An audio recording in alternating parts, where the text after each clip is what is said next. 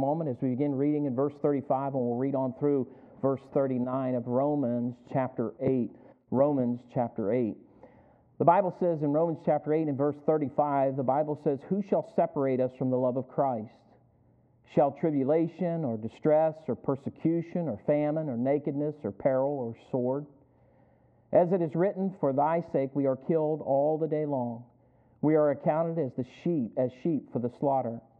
Nay, in all things, all these things, we are more than conquerors through him that loved us. For I am persuaded that neither death, nor life, nor angels, nor principalities, nor powers, nor things present, nor things to come, nor height, nor depth, nor any other creature shall be able to separate us from the love of God, which is in Christ Jesus our Lord. You may be seated. I want to talk to you about this idea of who shall separate us. And when you think about being separated, uh, you can think uh, just to place room between somebody or to divide. And the idea is to be moving away from a person or to be in a situation where you're pulling away from it. One of the things I began to think about was King Solomon one day. Uh, he had a task that was set before him by the Lord.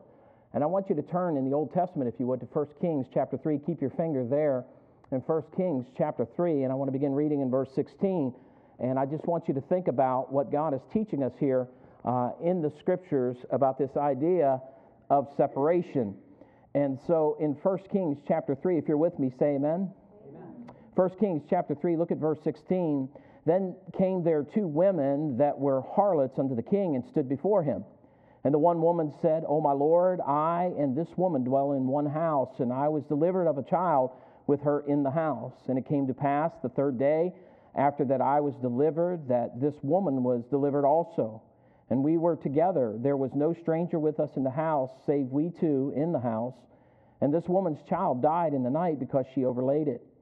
And she arose at midnight and took my son from beside me, while thine handmaid slept, and laid it in her bosom, and laid her dead child in my bosom. And when I rose in the morning to give my child suck, behold, it was dead. But when I had considered it in the morning to be conformed to, uh, yeah, I jumped way ahead of us. I meant to turn the page. To, be, uh, to behold was not my son which I did bear. And the other woman said, Nay, but the living is my son, and the dead is thy son. And this, uh, and this said, No, but the dead is thy son, and the living is my son. Thus they spake before the king. Then said the king, The one saith, This is my son that liveth, and thy son is the dead. And the other saith, Nay, but my, thy son is the dead, and my son is the living. And the king said, Bring me a sword. And they brought a sword before the king. And the king said, Divide the living child in two, and give half to the one and half to the other. Then spake the woman who uh, the living child was unto the king, for her bowels yearned upon her son. And she said, O my Lord, give her the living child, and in no wise slay it. But the other said, Let it be neither mine nor thine, but divide it. Then the king answered and said, Give her the living child, and in no wise slay it. She is the mother thereof. And all Israel heard of the judgment which the king had judged. And they feared the king, for they saw that the wisdom of the God was made in him to do judgment. The wisdom of God. I want you to hold on to that phrase because that's what gave Solomon what he needed to be able to solve this situation. Now, when we're talking about separation, we're talking about in King Solomon's day, what they were going to do is actually divide that baby in half to split it to these two women. But the one whose child it was said, No, no, no, no, no, don't do that. Right? She did not want her child to die. She didn't want it to be divided. She wanted it to live. And I began to think about this a little bit about the wisdom of God and the power of God and who shall separate us from the love of Christ. And 1 Corinthians 1.24, the Bible says Christ, the power of God and the wisdom of God. That wisdom that came to Solomon in that day to uh, solve that situation came from above, not from within. And I believe what kept the one mother from allowing this to happen is that she had a relationship with this baby. There was blood involved, wasn't there? and I just want you to get a hold of this this morning that that was her child. Uh, that was whom she loved, and, and that child belonged to her. Rather than see that child die, she uh, was willing to give that child away rather than to watch it die. She didn't want it divided, she wanted it to live. And so there was this separation that was going to take place that Solomon brought before them. And so the one whose child it was not, what did she say? Go ahead and have at it. Why? Because there was no relationship there, was there? But the one who had a relationship with the baby, it meant everything to her for her to live. Now, I want to challenge you on some thinking today when we get to this. The same is true of our Savior Jesus Christ. There's a relationship established, but it's based upon His blood. And there is a love that He has for His child, and He would never sever that or allow it to happen between us. He's not going to sever that relationship. He shed His blood that we might live. And here's the thing I think that woman would be willing to give her own life to save her child. And the fact is, is that what she didn't want is did not want to watch that child die. And I, I began to think that our Savior saves us through his shed blood. He doesn't want us to enter into an eternal hell and to die for all eternity. He wants us to live. And so he was willing to sacrifice himself in the place of that situation. Yet we can find ourselves departing from our Savior, and we will find many reasons to justify our separation from the love of Christ. But listen, he will not allow us to separate from him. He has, or he will not allow himself to separate from us. He is with us. He is in us. When you get saved, the Holy Spirit resides in us. God's with us. Now we can break fellowship at times, but Jesus Christ doesn't depart from us. He stays with us. He's with us all times. So when you look at this, to justify our separation in the love of Christ, Christ will not allow that to happen between us, but we make choices, and here's what I'm driving at this morning. Are you making choices based upon your circumstances to separate from the love of Christ. When you think this through, the shed blood of Christ is what keeps him from separating from those who have trusted in his blood, establishing that relationship, that eternal relationship with us. And so, as we look at these passages, I want you to get a hold of this verse in verse 35 Who shall separate us from the love of Christ? Who shall separate us from the love of Christ? Now, as we think this through this morning, we're going to talk about the love of Christ. We're going to talk about being more than conquerors, and we're going to talk about being persuaded by truth. And so there's some benefits as a saved person that we can have uh, as a saved individual, knowing that these truths are fact according to the scriptures. And when I look to this, I think about the love of Christ. And so look at this with me, if you will, in verse 34. He said, Who is he that condemneth? It is Christ that died, yea, rather that is risen again, who is even at the right hand of God, who also maketh intercession for us. And who shall separate us from the love of Christ? Who's going to separate us? Now, this is a question that I think bears answering although it's a rhetorical question, I think it still bears answering because who's going to separate us from the love of Christ? And I, and I got to looking at this verse, and I want you to think this through. He says in verse 35, Who shall separate us from the love of Christ? And he doesn't list people, he doesn't list individuals, he doesn't list anybody, but he begins to list circumstances, things that enter in. It's an amazing thought to me. He said, Who? And then he said, Look at all these circumstances. Notice what it says. Who shall separate us from the love of Christ? He doesn't mention anyone. He said, Shall tribulation or distress or persecution or famine or nakedness or peril or sword? So, why does the Lord ask who and then list all these various troubles that can enter into this life? You know what I believe that is? Who's going to separate us? Now, He just promised us He's not going to separate from us. Who shall separate us from the love of Christ? Who's going to do that? Then He lists all these things.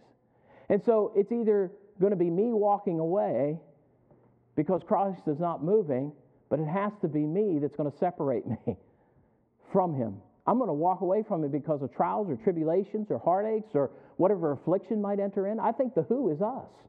Who shall separate us from the love of Christ? He's not naming an individual, he's naming situations that occur.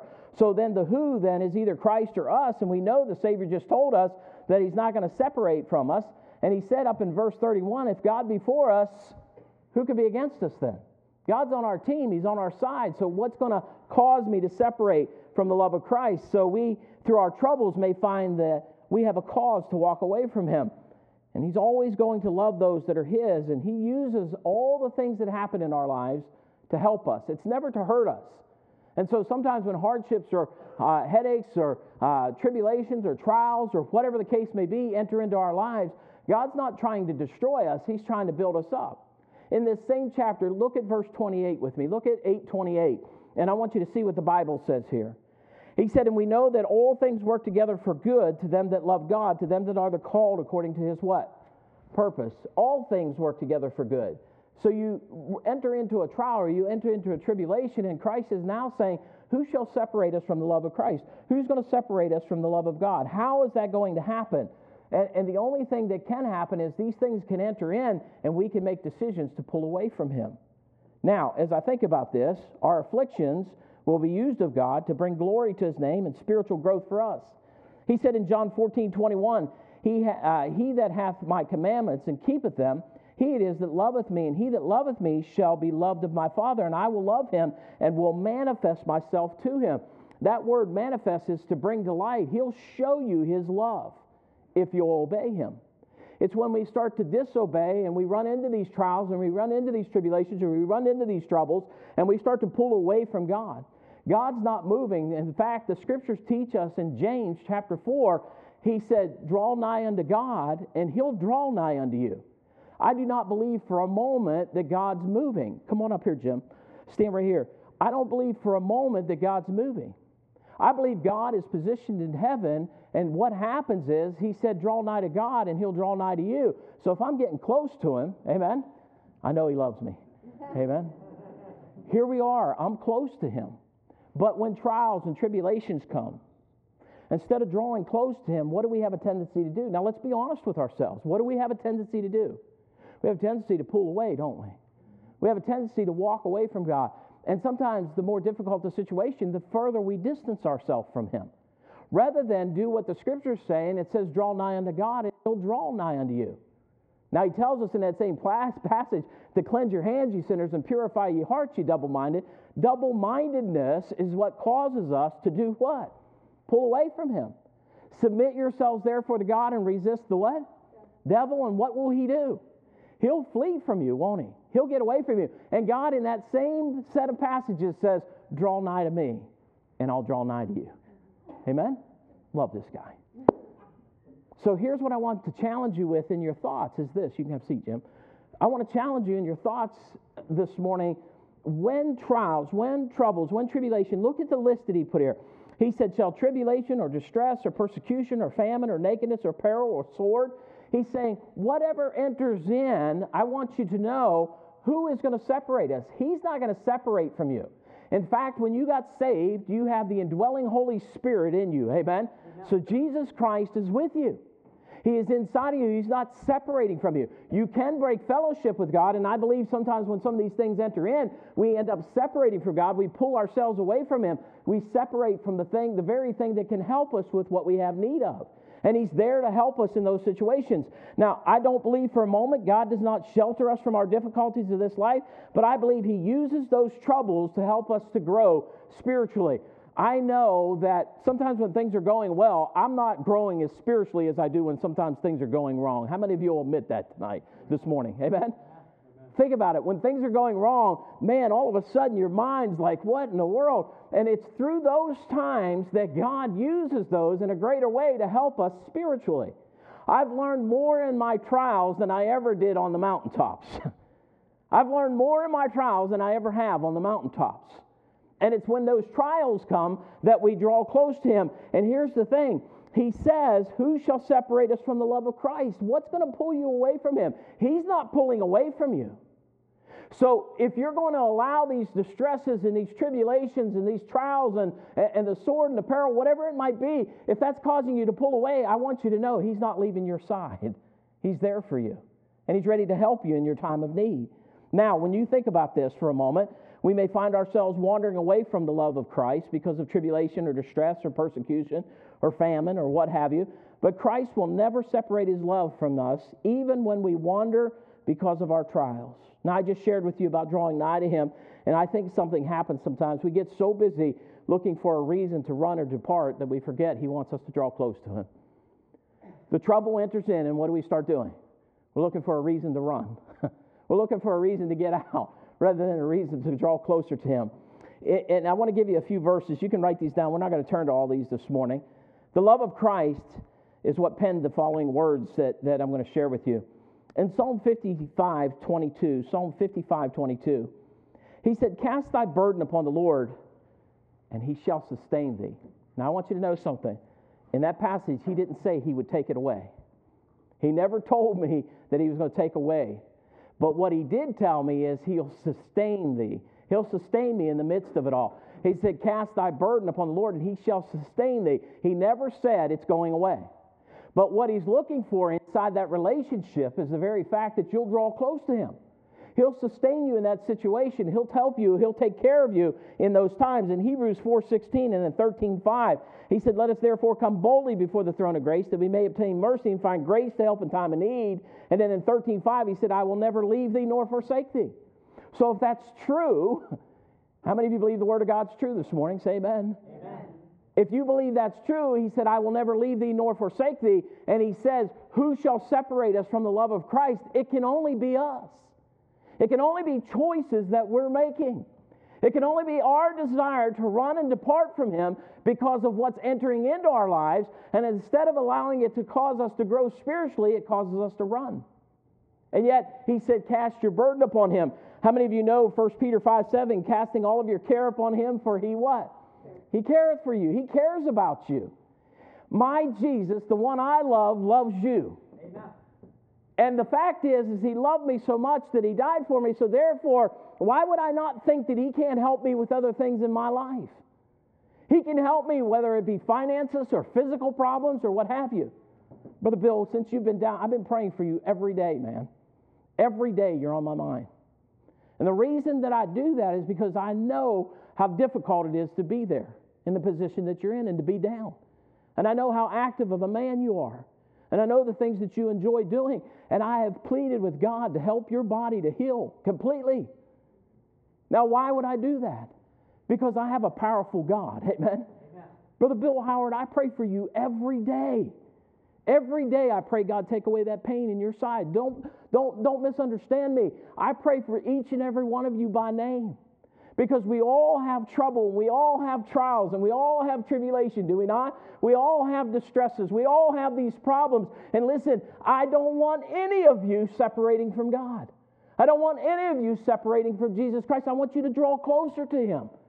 And as we draw close to Him, we'll draw close to one another. And boy, what an effect we can have on others by our closeness. It's called unity of the faith, isn't it? And God can have effect that way casting all of your care upon him, for he cares for you. Christ Jesus will never separate his love from you, and he will always sustain you. Christ will always sustain you no matter what the trial is. Whatever you're going through, Christ will sustain you. He'll help you in your time of need. Now, think about this. We're able to have victory in our trials. Look at verse 36. He said, As it is written, For thy sake we are killed all the day long. We are counted as sheep for the slaughter. Nay, in all things, we are more than conquerors to him that loved us. And, you know, obviously, this is Paul writing, and he's saying, hey, look, you know, every day we're dying to self pretty much so that we can bring forth the gospel to you so that you may live. And, and he's talking about some physical things that you might go through. And Paul was communicating to the believers at Rome every day. He said, I will die to self that I may bring forth the truth of Christ unto them. So to mortify or to put to death is to set aside what is your need, if you will, and you're trying to meet the needs of others. Folks, the best way we can meet the needs of one another is to pray to a holy, righteous God to meet those needs. Now, we can step in and we may be able to assist financially, or we may be able to go over and lend a helping hand, and we may be able to do those kinds of things. But I want to tell you, we ought to be praying for one another deeply. Because Christ, Christ is what unifies the body. Christ is what brings the body together. Christ is the one that unifies this situation. He's the one that makes us more than conquerors. To mortify or to put to death or to set aside what is the need of this life, he's simply a part of the inventory of, the, uh, uh, of those that are going to be killed, if you will. He's saying, take account to this. He said, it's a, as it is written, for thy sake we are killed all the day long. We are accounted, that's an accounting term. We are accounted, or we're counted as inventory for the slaughter, for death. And he says, but we're more than conquerors. Nay, in all things we are more than conquerors. And why can we be that way? How many of you know Philippians 4:13? If I just say the verse, you say, "Well, I know that verse."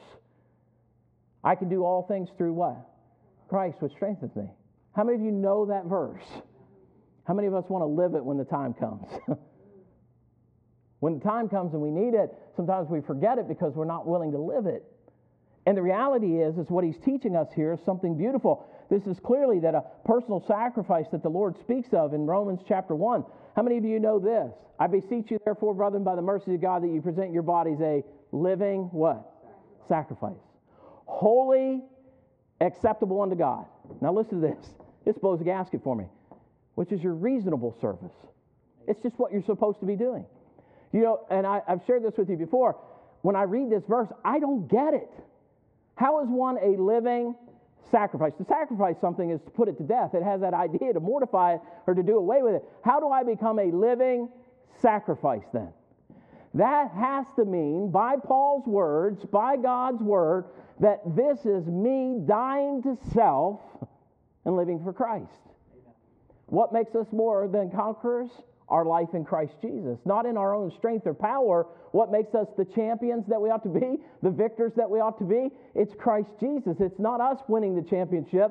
It's not us, uh, you know, praying for an awful team like the Maple Leafs or anything like that. It's just us praying for like the Pittsburgh Penguins, right? And uh, so, but what I'm sharing with you is this God is on our side. If you go back to verse 31, it says, If God be for us, who can be against us? Isn't that wonderful? Amen. We're more than conquerors. Amen. We are champions. We are the victors because of what Christ has accomplished. Amen. Now, when you think about this, the difficulties of this life are not necessarily obstacles that God places in our way, but I believe they're appointed by Him at times, and I can prove that according to Job. How many of you would agree? there were obstacles placed in Job's way to prove what great God we serve. And we see a man go through great trial, great tribulation, and, and when it occurred in his life, God's the one that permitted that to occur. Now, he wasn't tempting Job to do wrong. He was trying to prove that through it all, Job was going to stay faithful to God. And, and as you think about this, I want you to turn to uh, 1 Corinthians with me, if you will. I want you to look, our 2 Corinthians, uh, turn there with me. You're there in uh, Romans. Just turn over to 2 Corinthians. You'll have 1 Corinthians and then 2 Corinthians. I want you to turn to chapter 4.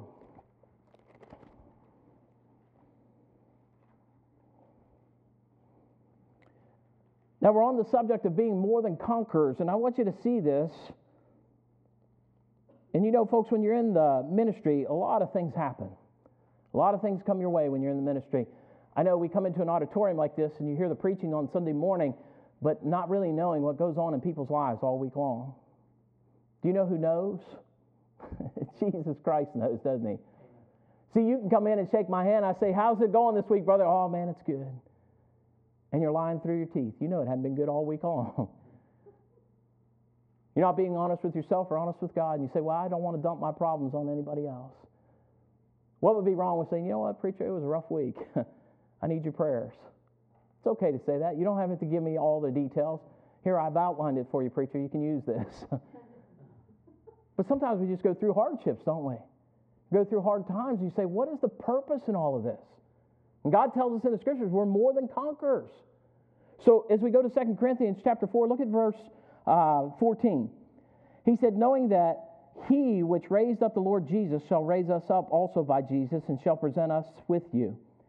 For all things are for your sakes, that the abundant grace might through the thanksgiving of many redound to the glory of God. For which cause we faint not, but though our outward man perish, yet the inward man is renewed, how, folks? Day by day. Notice verse 17. This is tough. For our light affliction, which is but for a moment. Now I want to ask you something. Look at me for just a moment. I want to challenge us here. If you're going through something, how many of you right now would say, you know what, that's just a light affliction? Some of the stuff we're going through, we get aggravated, don't we? Man, I'm going to tell you, if you saw me at home sometimes, I got these lower back problems and if you heard me whining and crying at the house like I can't hardly move, amen? And the thing of it is, is that God says, that's a light affliction. It's but for a what? Moment. But for a moment. Do you know what would cause your mind to shift and say, you know what, this is but for a moment? Is your relationship with Jesus Christ. How are you walking with Him today? You see, if I'm going to view things the way the scriptures teach, I have to have a good relationship with my Savior, don't I? Amen. I have to be walking with Him day after day because I then will turn to my flesh and my problem will overwhelm me. My distress will overwhelm me. My peril will overwhelm me. The sword will overwhelm me. The nakedness will overwhelm me. The, the, the stresses, the tribulations, they'll begin to overwhelm me if I am not walking close to my Savior. It'll just take over. Why? Because that pleases the old flesh, doesn't it? It pleases the flesh to do that. But what pleases the Savior is you recognize this is but a light affliction. And you say, How do you do that, preacher? He says this For our light affliction, which is but for a moment, worketh for us a far more exceeding and eternal weight of glory. Well, we look not at the things which are seen, but at the things which are not seen. For the things that are seen are temporal, but the things which are not seen are eternal. Sometimes we cannot see what God's doing. Do you know sometimes a trial might enter into your life and God's allowing that to enter in because He's trusting you are going to handle that according to His word and to His way, and that someone else might actually be observing your life, and that when they see you go through this and you go through that trial and you give glory to God and God turn that situation around, and then they realize that you trusted in your God to help you get through your problem, and they watched you do it, and they didn't watch you faint in the midst of your trial or your distress or your problem or whatever was overwhelming you. And that, my folks, gives glory to God and testifies of our Savior, the Lord Jesus Christ, when that trial enters in. And so God may want to use your life. Oh, did he use Job's life? Of course he did. I mean, he had three fellows come over there and kind of put Job in his place. And you say, why not Elihu? Because the fact is, is that he himself decided that he was not going to say the reason this is all happening to Job is because he's an unrighteous man, but he admitted that no man is righteous and that God allowed this trial to enter into Job's life. And he was very different than the other three fellows, but the other three fellows ended up with the problem that Job had. How many of you saw that? It was difficult. But we are more than conquerors through him that loved us. He teaches us something. Our ability to conquer in this life is not our own power or strength, but is given to us by the one who loved us. And I asked myself as I was putting this together, and I, I want to challenge you to do the, thing, the same thing. How dependent are you on Jesus Christ? How dependent are you really on Jesus Christ? How dependent are you really on Christ? The one who died for you, how dependent are you on him? Oh, I think he wants us to be totally dependent on him for everything. As, as I thought about that in Luke 12, 4 and 5, and I say unto you, my friends, be not afraid of them that kill the body, and after they have uh, no more that they can do. But I will forewarn you whom ye shall fear. Fear him, which after he hath killed hath the power to cast into hell. Yea, I say unto you, fear him. I believe one of the biggest problems in local churches today is there's no fear of God anymore. That I fear. I fear there's no fear of God anymore. If, it, if there was a fear of God, things would begin to shift, even amongst the believers. And we ought to have a fear of Him. Hey, listen, God's the one that's the judge, and there's going to be uh, souls cast into a lake of, hell, a lake of fire forever in eternal hell. I was talking with someone the other day, and they, they made this comment, and just in the course of our conversation, it impacted my mind so much. He said, Pastor, there is such a battle for souls. There's such a battle for souls. How many of you believe that this morning? The devil is battling for souls. I don't know when the end's coming, but I know there's a battle for souls. And in the midst of that, as they were speaking, I also had this thought in my mind not only is there a battle for souls, man, there is a battle going on, a spiritual battle in heaven. And what's happening is, is that there is a battle to keep Christians not kneeling, but failing. The devil wants to keep you either so busy or keep your mind so occupied with your trials, your troubles, and your tribulations that we don't see that we're more than conquerors to Christ Jesus, the one who loved us. We get caught up in our moment, don't we? How many of you understand what I'm talking about this morning, right? We get caught up in our moment. And we let that dominate our time. We let that dominate our minds. As conquerors through Christ who loved us, we have the power of Almighty God on our side. If God be for us, who can be against us? I mean, God's on our team. And God possesses us. God indwells those that know Jesus Christ as Savior. So He's in us. So the language used here is very strong. And this is the same position that we ought to have. Even as Paul did while in prison in Rome, he said, Nay, in all these things, we are more than conquerors. We're more than just champions. We're more than just victors. We are a victorious team in Christ Jesus. Amen? Because death's been swallowed up in victory. Amen? And so if I'm saved, I'm on the victor's side. Amen. That's what makes us more than conquerors. And it doesn't matter what trial, what tribulation, what distress, what problem you're dealing with. Listen, if you're walking with Christ, believe me, it is but a light affliction. It's but for a moment. And boy, I just need to turn to Him in my trial of affliction. The love of Christ gives the believer the powerful benefit of being more than a conqueror. You know, He holds eternal life, doesn't He? And so, if you've trusted Him as Savior, if He can save your soul for an eternal uh, uh, uh, lifetime. what about what I'm going through right now, Lord?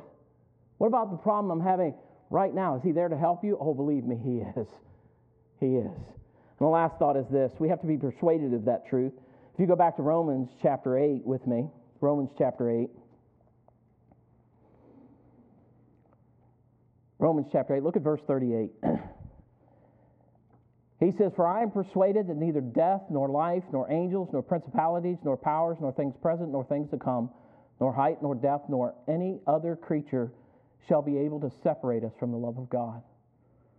Now, notice this which is in who?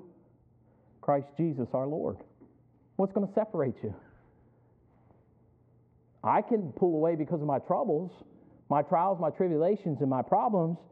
But you have to remain, be, remain convinced that, that the place that Christ holds in your life is what helps you to become more than a conqueror. The love of Christ is what should persuade us of the truth.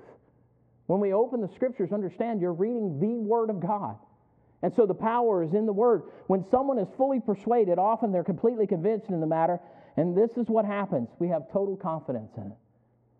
You know, I've, I've watched the Steelers for years, and I'd watch them playing Super Bowls.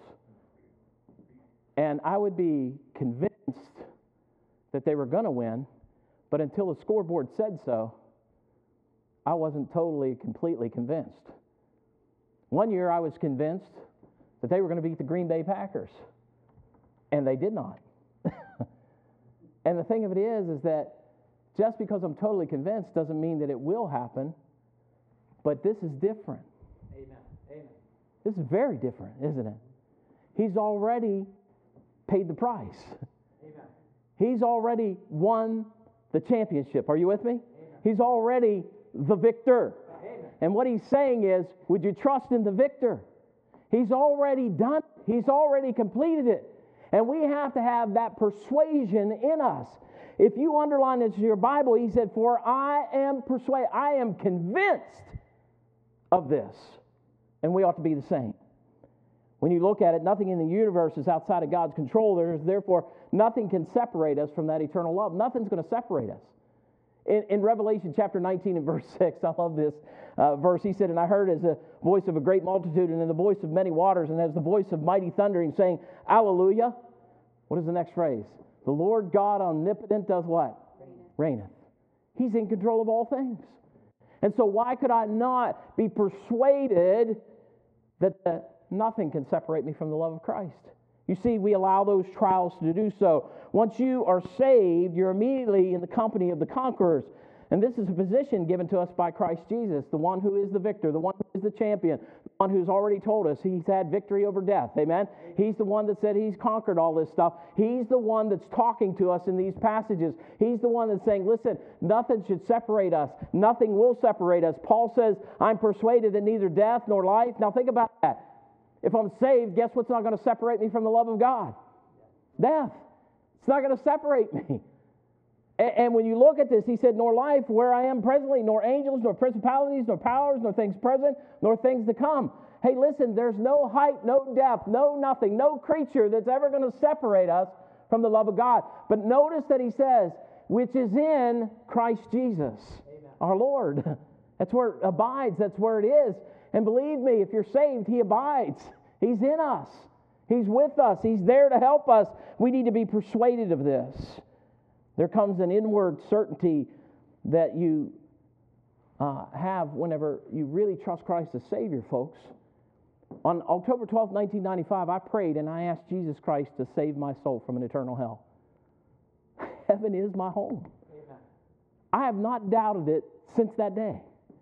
I believe that if you come at this moment, I'm on my way out of here. If the rapture occur, I've told Jim Lively, please feed my dogs while I'm gone. Amen.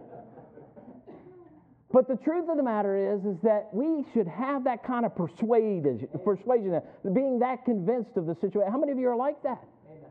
You see, when the trouble comes and when the trial comes, we don't want to depart from God. We want to draw closer to Him. He says, "Draw nigh unto God, and He'll draw nigh unto you." You know, when you get to verse 10 of that, he said, Humble yourselves in the sight of the Lord, and he shall what? Lift you up.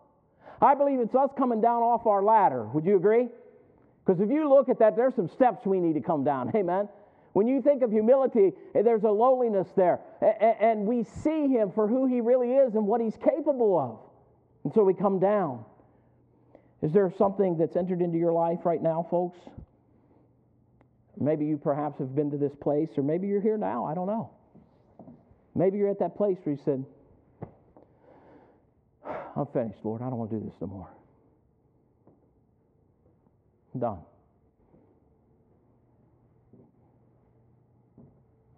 I was talking to uh, someone a couple weeks ago, and they said this to me. It almost, it, it almost ripped my heart out. And they said to me, You know what, Pastor?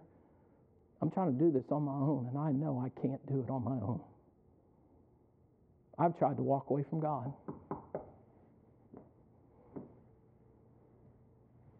And I sat there and just looked at them, you know, and they said, I'm trying to do it on my own. Don't do it on your own. If you're saved, you don't have to. you don't have to do it by yourself. You don't have to go through it by yourself.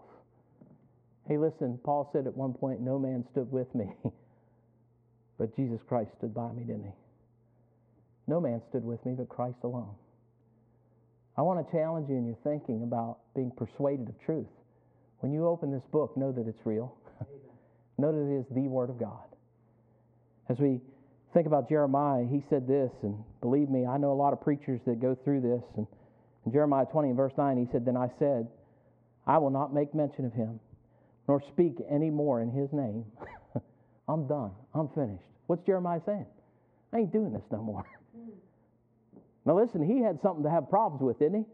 See, in our mind, when we think about being in the stocks, we're down in Williamsburg taking a picture with our hands through the stocks and our feet out, and we're smiling. Everybody's taking a photograph of us. Man, the stocks in those days were not like that. They would contort your body, they would hang you so that you could have no relaxation, no rest. Your body was so contorted all the time when they would put him in stocks. That was Jeremiah's situation. Jeremiah is ticked off. I mean, he's mad. And he, he's in this situation and he's looking to God and he said, Then I said, I will not make mention of him nor speak any more in his name. I'm not going to talk about him anymore. Every time I talk about him, man, I end up in stocks. I end up in trouble. I end up in hardship. I end up in heartache every time I speak his name. And then he said this, but his word was in mine heart. Where is his word in your life? Where is his word in your life? But his word was in mine what? It was in him, wasn't it? He said, Man, I'm mad and I'm upset and I want to walk away and I'm not going to talk about you anymore. I, I just want you to leave me alone. But his word was in mine what? Heart. Now notice this. He said it was in mine heart as a burning fire. Where are you in your relationship with Christ? The stresses and trials and tribulations and heartaches and nakedness and perils and everything else, what's going to separate you from the love of Christ? If God be for us, who can be against us? And as I read this passage, then said I, I will not make a mention of him nor speak any more in his name, but his word was in mine heart as a burning fire. Now listen to this, and shut up in my bones. Man, he couldn't help himself, could he? Boy, we ought to be that way. He said, Well, preacher, I hope you're like that. No, you know what? Preacher hopes all of you are like that. That you cannot not speak of him. that you cannot get to the place where you say, I don't want to talk about him anymore. I don't want to make mention of him anymore. Preacher, every time I do, I have troubles and trials and tribulations. Listen, that is but a light affliction. It's but for a moment. Christ is on your side. And he said, I was weary with forbearing. I couldn't hold off anymore. I had to say something couldn't hold off anymore. Uh, you know, he, he, says in the in the last phrase of this, I could not stay. In other words, I could not, I could not stay in that position. I could not stay over there not talking about him. Do you know what does that for you as a believer today? This book right here. This book right here. It will cause you to be persuaded of what we're talking about right now. It will cause your heart to be persuaded of who Jesus Christ really is in your life. Hey, listen, if He can save your soul from an eternal hell, can He help you with what you're going through at this very moment? There's no mountain He can't help you climb. There's no valley so deep He can't pull you out of it. I'm telling you, we have a Savior above Saviors. Amen. Amen. We have a name above all names, and His name is Jesus Christ. How many times have you thought of giving up or quitting. I just quit, man. I'm done. And you just want to quit. You know what I tell you? I believe in this old fashioned altar up here. How many of you believe in this old fashioned altar? Amen. And you can actually come up and turn it over to Him, casting all of your care upon Him, for He what? Care for you. Casting all of your burden upon the Lord, He shall sustain thee.